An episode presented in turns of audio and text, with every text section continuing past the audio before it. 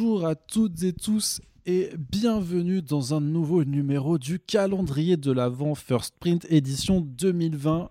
C'est déjà le 12e jour de ce calendrier, c'est-à-dire que vous avez déjà eu 11 propositions, vous voyez le calcul mental est incroyable, 11 propositions de différents invités et invitées qui sont venus vous parler un petit peu de ce que vous pourriez mettre sous le sapin de Noël si tant est que vous fêtiez Noël, et sinon faites-vous plaisir, de toute façon ce sont des recommandations qui sont un petit peu intemporelles.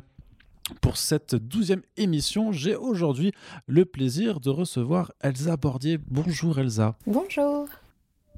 Alors Elsa, tu es autrice de bande dessinée. C'est ça, ouais, scénariste plus précisément. J'ai notamment publié La Grande Ourse dans la collection Métamorphose des éditions Soleil et Maléfice chez Jungle, les deux avec la dessinatrice Anoé. J'ai également participé à des collectifs comme Doggy Bags et Midnight Tales et de manière plus... local au collectif de BD La Vilaine aussi, qui a déjà édité 2 revues, qui est un collectif de BD rennais.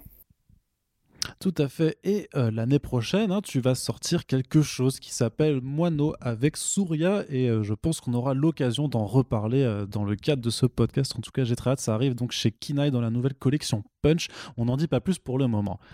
Exactement. Et justement, pour le moment, on va se concentrer sur ton idée de calendrier de l'Avent. Qu'est-ce que tu nous as choisi aujourd'hui, Elsa ?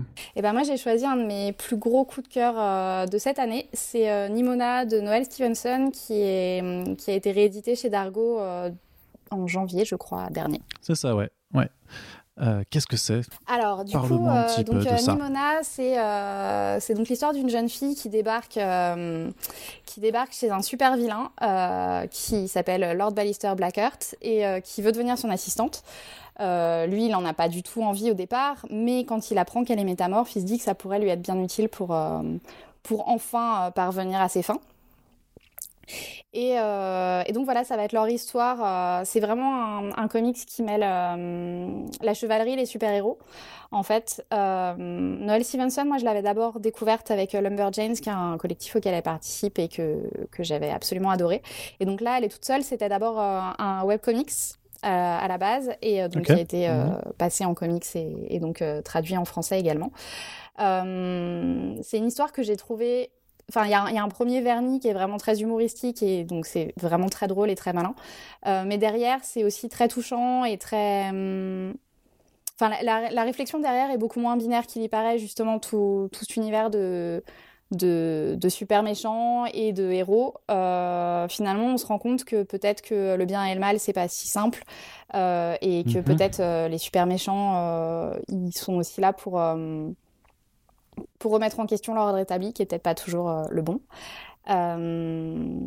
Et voilà, j'ai vraiment, vraiment adoré du début à la fin. Ça a été ultra enthousiasmant en tant que lectrice, en tant qu'autrice aussi, parce que ça donne envie d'écrire des trucs aussi chouettes. Donc voilà, et je pense vraiment que ça peut plaire un peu à tout le monde à partir d'un public ado.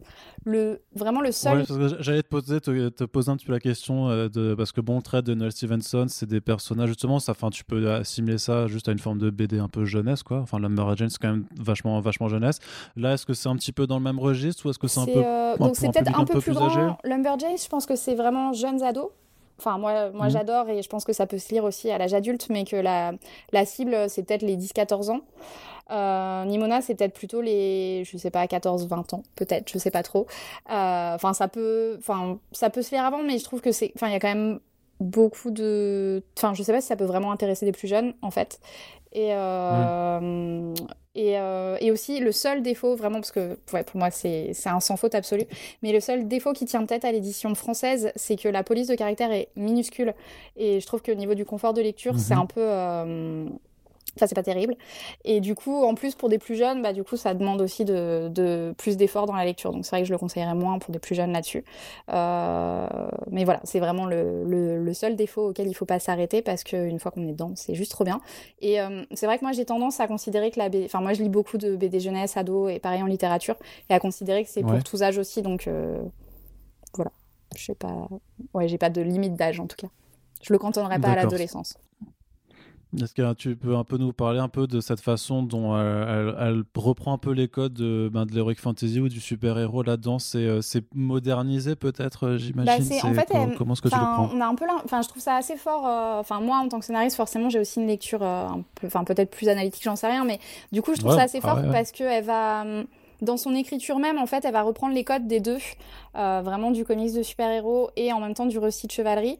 Et elle les mixe de manière ultra naturelle. C'est quelque chose que, jusque-là, qui m'avait vraiment marqué qu'avec Karim Friha, qui est un auteur français publié chez Gallimard, qui a fait notamment Le Réveil du Zelfir et La Flamme et l'Orage, si je dis pas de bêtises, et qui mixe des trucs qui ont l'air complètement improbables ensemble, une littérature, un côté très littéraire 19e avec des mechas, avec un côté très manga et tout, et ça marche super bien. Et je trouve qu'elle, c'est un peu pareil, en fait, on va même plus vraiment pouvoir dissocier les ingrédients les uns des autres, parce qu'en fait, elle en fait son propre mélange, on sent qu'elle a vraiment tout consommé et refait son truc à sa sauce, et apporté vraiment quelque chose, une énergie qui lui est propre, et... donc voilà, effectivement, tous ces trucs... finalement, ces histoires de méchants et de héros, on les retrouve dans tous les récits d'aventure. Donc c'est assez classique. Mais elle va pousser les stéréotypes vraiment. Le méchant, il a un bras... je sais plus si c'est bionique ou quoi. Le héros, c'est un grand blond, très beau... super chevalier, magnifique, tout ça. Et en fait, voilà, elle va prendre tous ces stéréotypes à la base où on a l'impression d'avoir vu ça 1000 fois et elle amène un truc qui est vraiment juste à elle et qui nous surprend à chaque page aussi. Et c'est peut-être un des trucs qui fait que justement, je trouve que ce serait dommage de cantonner la littérature et la BD aux ados. C'est qu'en fait, il y a vraiment ce truc de... on ne sait pas du tout où on va, on commence le récit et ça part dans des directions qu'on n'aurait jamais imaginées. Et elle le fait vraiment à la perfection. Et justement, c'est la question que je vais te poser. Alors, c'est à qui ça s'adresse en termes de cadeaux? Parce que bon, tu l'as dit, c'est pour les ados, mais aussi pour tout le monde. Mais je veux dire, est-ce que ça, je vais l'offrir à ma cousine ou à ma sœur, à mon frère, à mon daron? Je ne sais pas. À qui ça t'adresse un peu? Le cadeau parfait, je pense que c'est si vous avez une ado qui commence à s'éveiller au féminisme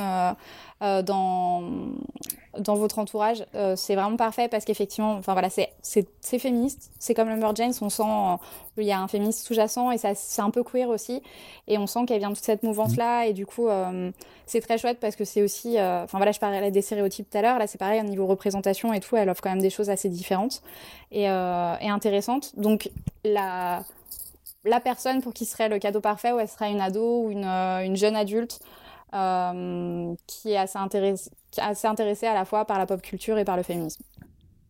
D'accord. Très bien. Écoute, Elsa, je te remercie pour cette présentation. Donc, Nimona, c'est édité chez Dargo. C'est vendu pour 20 € tout simplement. Et donc, ce sera peut-être à mettre sous un sapin ou alors à vous offrir pour vous-même si vous êtes intéressé pour découvrir cette bande dessinée.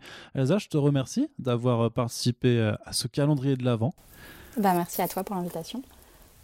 Et n'oubliez pas que vous pouvez donc partager cette émission pour faire découvrir les bonnes idées d'Elsa au plus grand nombre, ainsi que toutes celles qui vont encore suivre d'ici la fin de ce calendrier, puisque là donc on est à la moitié, donc il reste encore 12 jours à faire. Donc je vous dis à demain pour la suite et à très bientôt Elsa sur First Print. À bientôt. Salut.